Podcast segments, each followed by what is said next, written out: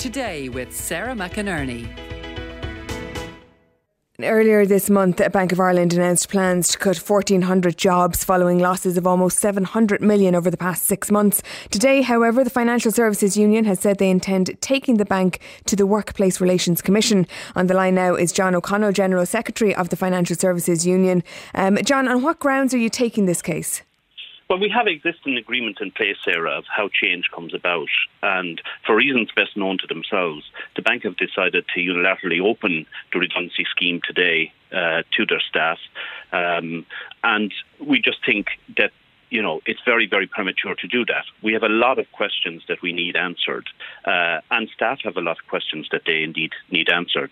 We have an atmosphere of confusion now in the bank and a climate of uncertainty created uh, where people are looking for answers to make decisions about their future.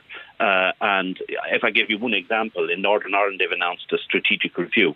We simply ask, can you share or publish the terms of reference to that review? That would give people some idea of what's being uh, looked at in Northern Ireland context in terms of the branch network, and then they could perhaps make make decisions.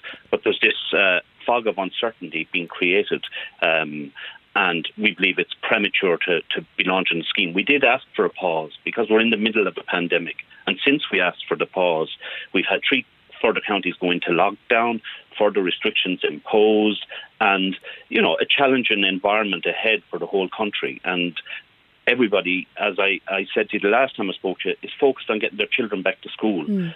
But in, on top of that, staff in Bank of Ireland now are being asked, decide your future. The clock is running. You have five weeks to make up your mind. Uh, we haven't provided you with full information, but you need to make up your mind. Okay, and what are you hoping to gain from this, or what are you hoping from the WRC? Uh, initially, what we'd be hoping is that common sense would prevail and we'd get a pause, right? In, in the absence of that, we need full information, a full declaration of what the bank's intent is.